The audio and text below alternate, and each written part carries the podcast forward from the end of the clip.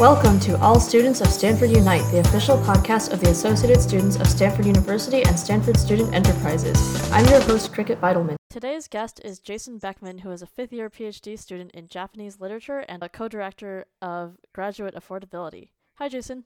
Hi, Cricket. Great to be here. So excited to talk today. Um, would you mind telling us a little more about yourself? Absolutely. As you mentioned, I'm a fifth year PhD in Japanese literature, originally from Chicago, Illinois, but I've kind of been here, there, and everywhere. I did my undergraduate at Brown University, and I worked a few jobs in between graduating college and deciding to kind of come back to academia for my PhD. Actually, did a master's degree in comparative literature in London before coming over to Stanford and starting my PhD for five years ago at this point. It's crazy. Crazy how time flies. All right. So you're from Obama Town, as some people referred to it. Um, yeah, I, I haven't heard that lately, though. no, no, neither have I. You said you went to school in London for your master's. What was that like That's... as compared to America? That's correct. London is a great town. It's a beautiful place to, to live and stay. Also, since we're talking about affordability today, it's very expensive to live there it's amazing what's accessible there because there are so many free museums and so many affordable places you can go for entertainment. There's there's really cheap theater tickets available. So even though London was an expensive city, it had a lot of wonderful affordable things to do as a student and a lot of places to access culture, to meet people, to enjoy. So I had a great time there. I was living in like an international students graduate residence and so I met a lot of people from around the world studying different things. It was a great time. Would you say it was more or less affordable than Stanford? It's it's such a hard question. It's a very different paradigm. I would say one of the reasons I went to the UK for a master's degree is because I could get an MA in one year and it cost maybe a quarter of what it would cost in the United States. So I think my general perception is that it was actually more affordable to live in London than it was to be in the Bay Area to live at Stanford. That's interesting. I guess America is pretty expensive as a whole. Stanford, the sp- specific area of Stanford, is also quite expensive. And uh, the paradigm shift I underwent was I went from being an MA degree, you know, functioning with a certain amount of support, uh, to being a PhD student, relatively independent.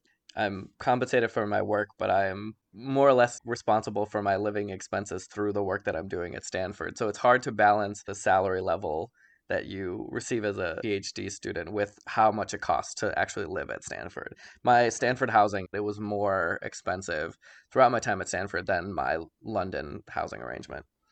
Right. So is that what drew you to the affordability position then? More than anything, it's been just my constant consciousness of how much effort and energy it takes to balance the budget on a monthly basis, trying to keep track of how costs are changing year to year and the relatively confusing messaging the university gives us with regard to simple things like how much am I going to be paid next year? How much is housing going to cost next year? Is, is that changing in a way that's going to make it unlivable that I'm not going to be able to subsist on my my income level? So I think uh, going through the exercise of on at least a yearly basis trying to figure out all right, how much is my rent rising? How much uh, is my stipend going to be? Can I afford this? Led me to think more broadly about how this is functioning across the university and how it's affecting other people and, and how situations differ between departments, for instance. Right. So, then what is your ideal vision for the year?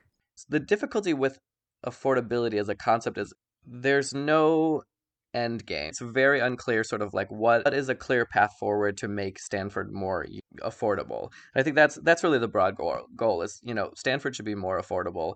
People should be able to live and and work at Stanford, and and a broad range of people, not just people who have financial backing or a spouse who works or parental support for instance everybody should be able to to do the work they're meant to do so to get there that's when you start to have to ask a lot of questions about you know what what are our steps? What what are our goals? And and so eh, i'm kind of working backwards from that when you're asking my vision for the year. Um, so let's start with that. I think a broad goal is let's make stanford more affordable.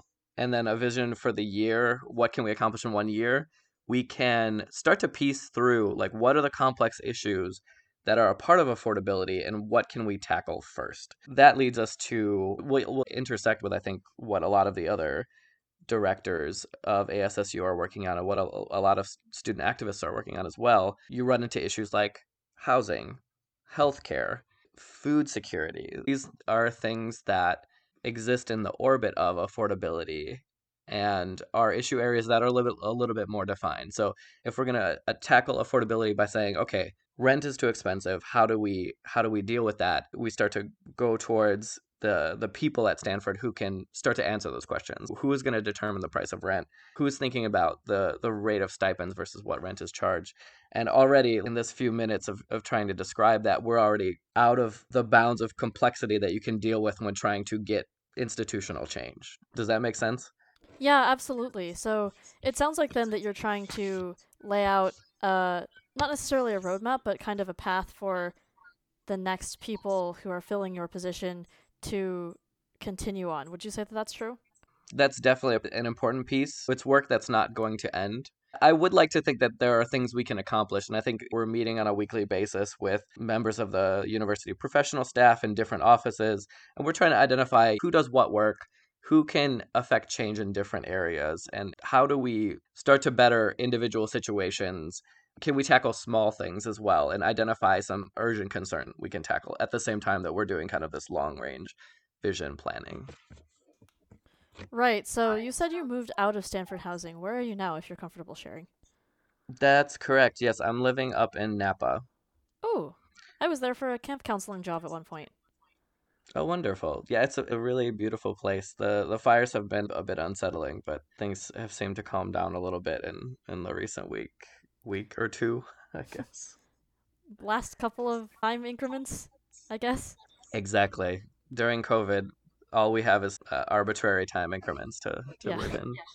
Yeah, I never even realized when another week has gone by, and I only know because I have to look at my calendar and it says Monday again. So, so it sounds like though that a lot of grad students have moved out of housing. Do you think that there are any particular reasons for that? I mean, reason number one is it's expensive and it's overly expensive. A number of friends of mine and also colleagues, as soon as they were able to find something, whether in San Francisco or elsewhere in the Bay Area, that was more affordable and off campus, they moved out. And do you think that that was caused by COVID at all, or just because housing became less expensive? My reasoning for moving out was that everything transitioned to online. I wasn't going to have any like in-person classes, and knowing that I could do everything virtually, with all all other things equal, the cheapest option would be to live elsewhere. So I think it's it's related. I think COVID that that's an also interesting point that you bring up is, is that COVID is I think driving down the price of housing generally in the in the Bay Area. So that's also that's providing other options. And so we're in a situation now where the Stanford housing option is much more expensive, I think, than a lot of other options. And it's probably still be the cheapest in the area. So for people who do want to be or do need to be, I mean, there are, there are people who are PhD students who have to be in lab. They have to be living in an accessible in a location that they can get to their lab, for instance, and that frequently is is on campus is the easiest option. So, do you think then that when COVID is over and all the grad students start flooding back to campus, that housing in the Bay Area is going to become too expensive again? That's probably a question that I can't really answer. I, I don't know because it really depends. If, if we're talking about the Bay Area broadly, we're talking about tech companies, we're talking about a whole uh, corporate world, what they decide to do with muting and having people in an office. I think we're going to see the possibility that a lot of companies will remain virtual will do telecommuting for quite some time, especially with there's no real end in sight to COVID, sadly. So we can't really expect that in the next few months it's going to be resolved. It really depends on how optimistic you are. So I, I think that's something that makes it difficult at both ends because it makes the job of university administration more difficult because they're trying to deal with a situation they don't can't possibly understand and we are trying to just do our best in the situation as we see it. But another problem that emerges is affordability, which was kind of high on the university's priority list. We had the affordability task force that was moving towards a conclusion. They were supposed to have, I think, already announced a conclusion. That's kind of fallen by the wayside because of COVID response and, and responding to the situation has taken precedent. Really, the situation necessitates a harder look at affordability because I think for a lot of people, the situation has become less affordable and, and COVID has caused more expenses than people have had to face before. And when the campus compact was installed, I know that there were a lot of concerns among graduate students primarily and then undergrads later on. And I wonder if do you think that that has had anything to do with affordability? Yes, I would say there are definitely connections between what went on with the campus compact and affordability. But they're harder to see. What you'll see if, if you kind of go back through what emerged and the concerns about the campus compact was concerns about who can be spending time with, who who can be present on campus, where people are allowed to go on campus. And so, you know, all of that seems like bureaucratic, logistical, spatial at first glance, but really beneath that, if you if you pull back a layer, you start to think about what happens to a student who needs to take care of a family member, for instance, or who needs a caretaker. Do they get to come to campus? Is that compact, is that situation creating an unlivable situation for them because their only option right now is to live on campus? Maybe that's due to affordability issues. And now, can they have an appropriate situation for, for what their needs are? That would be one uh, dimension of that. I know that people grad students with families especially have been hit hard by this and that's actually one of the issues that came up at one of our our ASSU listening sessions was the compact and the the zones on campus have created this situation where their families can't really get out and about in the same way or they don't feel safe wandering around campus or having an outside place to be. Campus housing is relatively small and fine, so that is another sort of tangential. It doesn't seem like the the core issue there is affordability, but there are affordability components which come down to where do these students have to be when they're living? Do they have other options? And usually the op- the, the other option question is no, because if, if people had other options, I think many as many have been leaving, what people have exercised as their option to do. Right, that makes sense because I feel like there would be a lot of issues with like figuring out who's able to be on campus. And also with the new households students are told that they can form households with other students but no one really talks about whether grad students can form other quote unquote households with their families especially because families aren't necessarily registered with Stanford. The huge controversy about the, the compact when it came out was that there was language in it about evicting people who violate the compact that seems to be thinking that originated maybe about how undergraduate students live at campus part-time but their full full-time address is like back with their families. Graduate housing is effectively our primary home. To be told that for whatever reason you can be found to be violating the compact which is was from its outset not very clear to a lot of people and then be removed from your housing rendering you homeless that strikes me as one of the key issues that generated such a passionate and rightfully outraged response from the graduate community when they saw how, how the compact was rolled out. That kind of gets to the point of people are here because they're trying to do their work, they're trying to live, they're living in the conditions they have. The rules and regulations that govern the institution affect graduate students deeply in, in those ways. Does that make sense? Yeah, absolutely. And then, of course, you know, there are international students who if they were evicted from campus, wouldn't necessarily have a place to go. There are undergrads who are also in adverse circumstances. Like my California mailing address is with my family, but I'm not with them, and I probably won't be for the foreseeable future. I saw the campus compact in its first form, and I was not happy, to put it lightly. So I'm glad right. that it has changed a little bit, at least. The people who wrote the, the campus compact and, and the offices that put it out were very receptive to the feedback and I think they were very quick to respond and start to make those changes. Hopefully that will that dialogue will continue to happen. I think that's key because the situation evolves, things change and things are changing rapidly. So changing those those regulations as time go, goes by is is another important part of the process. Right. I wanted to shift a little bit to talking about the graduate student community because on campus it seems like well in the past, um, before the pandemic, undergrads had a fairly solid community because we were in yeah. dorms all the time, but graduate Absolutely. students didn't necessarily have that. So, how do you think that has been affected by the pandemic and by the constantly changing affordability of things?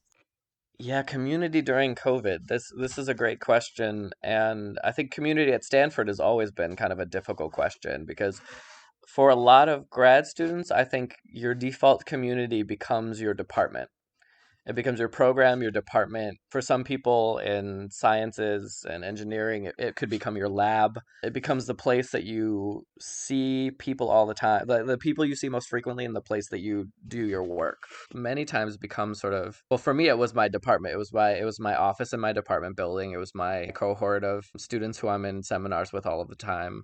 And I think that it's similar for a lot of people is that the, the department becomes the, the default and i think it leads to a lot of fracture in terms of the when you talk about the graduate student community it's not really graduate student community as a whole it's different graduate student communities and there some people gravitate more perhaps to like residence halls and the different areas of Escondido Village where they might be living. CAs do great work to put on events and kind of create community in that way. It works for some people, it doesn't work for others. So I think it's a lot harder to talk about that just because of the size and the breadth of the graduate student experience and all of the different sort of pockets of the university that people find themselves in.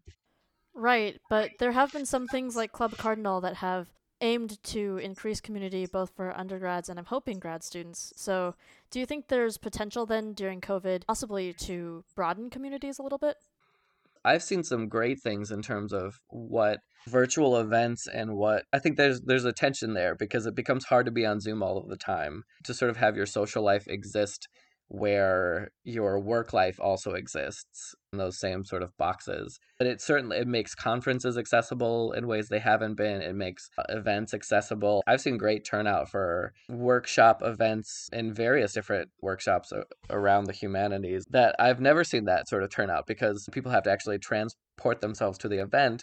It becomes harder for people to get there. But just logging onto the computer provides kind of instant access. So it becomes a, a, tension between managing people's exhaustion for for being constantly in the same space of technology with the need to actually connect and, and have these sort of discussions and continue our academic work, which involves discussion and thinking together and finding out what other people are doing, which is just as important a part of the process. How would you say then that advocacy efforts have been impacted by this new virtual space? I would say that we have a lot easier access to administrators, but that some of the humanity is definitely taken out of our efforts because we're behind computer screens and they don't really get to know us as people. I think you've basically hit it on the head there. For what I've seen in, in different groups I'm a part of, it is a lot easier to to communicate. We've become a lot more coordinated in, in how we talk about things when we're getting together, scheduling meetings, being being on top of the coordination with advocacy on different causes and in different spaces as well. I think exactly the the point that you made about it being harder to feel recognized or on the flip side to feel ignored and that your demands and your needs and that your experiences are not being heard that's equally real. I was one of the people who was a part of the reverse town hall that happened at the beginning of the school year and we had almost 600 people there. And that felt like an event. That felt like an event the caliber of, of holding a pretty substantial rally. And it was made possible by the fact that everyone was on zoom that we we could have a webinar. We could bring all of these different people there. Provost drell was there vice provosts Stacey Bent, Susie Brubaker Cole, they were there. We could have that event because, specifically, I think because of the format because it be- has become normalized to have this sort of virtual event. Short of that magnitude and short of that sort of amount of momentum and, and the feeling that we've actually amassed this this number of people to the point where we feel that we can be heard, it seems like things might kind of just slip through the cracks. That's another great if I could transition to talking about the ASSU listening sessions that we had in different subject areas, I think that's a, a great example of events that were much smaller scale, had less attendance, still had a lot of representatives from different university offices present to listen, to start to try to understand different problems people are facing now. How do you follow up from that to actually move towards solutions. Since we've spent time listening to these problems to identifying you know what's hurting members of our, of our community how do we move from that to decisions and to initiatives? Right. So for those events i remember publishing them on social media and i was told to try to get as many people as possible to be there and this is something mm-hmm. that we always always always do. But it seemed also like that having smaller audiences and having smaller groups of attendees was actually better because people felt more comfortable sharing what they had to say and there was more conversation about issues instead of just an issue storm towards the admins. So Yes. What would you say about bigger versus smaller attendance at things? There are different goals. And the reverse town hall, for instance, had a goal of bringing together a lot of different issues and giving a platform for student leaders who are working on those issues to speak and to present a united front and say, these are concerns of ours and we have a shared vision for what this university could be. The smaller sessions, and obviously, you know, I'm jumping from one to the other, they're not directly connected really in any way, but they do share a core of let's get members of the community together, give people a platform to speak, to talk about issues, to talk about what they're facing, and hopefully then it will net some sort of progress towards conclusion or towards improvement of, of these issues. I do agree that the smaller sessions, it allowed for actually some dialogue to start to occur. They were more focused. They had sort of different issues organically become central to the discussion. I'm thinking of our affordability listening session where a few students came who wanted to talk about COVID testing and the treatment of subcontracted workers on campus. If we're talking about affordability on campus, it, the problems extend far beyond those that impact students but also there's a there's an intimate relationship between students and subcontracted workers who are coming into residences to do repairs to do cleaning who are uh, we're interacting with them on a daily basis in many ways or at least were prior to the pandemic but it continues to happen so I think what we saw in that small session was yes, we can actually have a discussion about that. We can start to find out who, what representatives from the university present have something to say about that, have knowledge of you know what offices have to do with that. They they allow us to also hone our advocacy. I think in many ways because we we don't have to keep sending off emails to people who we don't know if they, they have anything to do with the issue really but we do send those emails anyway because the the need to address the issues and the need to be heard doesn't end Right. And speaking of talking about issues and making our voices heard, you were one of the key people in the community needs survey. Can you talk a little more about that? Absolutely. So we just wrapped up the community needs survey. It was an incredibly, perhaps almost too comprehensive survey that covered 10 different issue areas. We allowed everyone to kind of select what are the areas that you are most concerned with? What would you like to respond to us today about? That survey was meant to really just, in the most honest way possible, collect information about what are people's situations, what are what are the issues that people are facing, what are concerns that are had and you know what are things that we the end goal is what can we as ASSU and what can we as student leaders across the board? Because I imagine this this is information that's going to be shared with stakeholders across the university. How can we better understand our communities and use the information that we've gathered to advocate for changes that need to need to occur?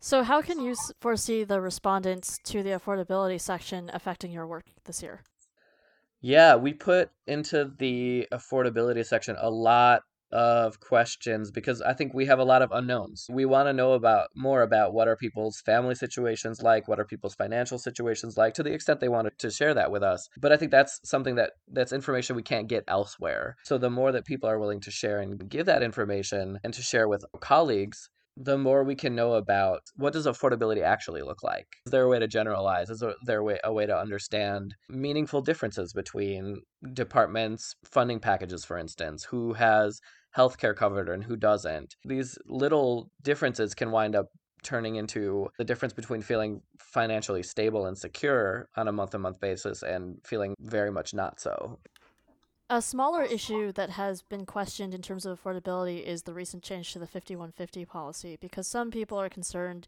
that ambulance fees won't necessarily be covered, while the Student Affairs Office has committed to helping support that. So, do you have anything to say on that? I know about the rule change. I've heard exactly the issues that you mentioned. I have not been able to find out yet what exactly the protocols are going to be, how that actually will translate to affecting people. I mean, this is a great example. It's a great case that gives us a window into how difficult it is to address some of these issues because it's one of those things that, okay, the change has been made, it's a good change, but it's going to have these perhaps adverse effects. We're not necessarily going to find out about those adverse effects until people are getting those ambulance bills. That's effectively, I think, when we would start to find out about that. And at that point, it's it's basically too late. The problem is then how can we direct our efforts to, towards finding the answers? What exactly is going to happen in this case? And then how do we go from there? If we can confirm that people are going to be charged these ambulance bills, what do we do then? Does that does that make sense? So, how do you think then that we can start trying to figure out affordability on issues ahead of time? Because a lot of these things we don't get told until the daily knows about them or just shortly before that. that's the crux of the position here is that you know it's a new position i think as far as i know i think the having an affordability uh, a set of affordability directors is a new feature of ASSU. At least it's the first that I've heard of this work when when I kind of signed up to join the team. And there's not that sort of predictive. We don't have the benefit of having set path to follow to understand exactly how to how to address affordability concerns. It's still a very amorphous area of concern that compounds issues from different areas. So if, there is any practical way forward, it's really understanding it's a combination of what we're doing on different fronts. It's it's what's going on with the community needs sur- survey in terms of understanding what are the situations of our you know, community members and then on the flip side what are the levers that you have to pull to affect change in different areas who's the right person to talk to what are the right offices to contact but from students end is the best way to continue to advocate for these efforts how would you encourage both communities to remain involved in the survey process in the ASSU in advocacy work in general for people being involved and for people to continue to contribute in those ways. I think first getting in touch. This and, and a little bit last year was the first time that I realized as a graduate student that the work that ASSU is doing is related to me as a graduate student as well.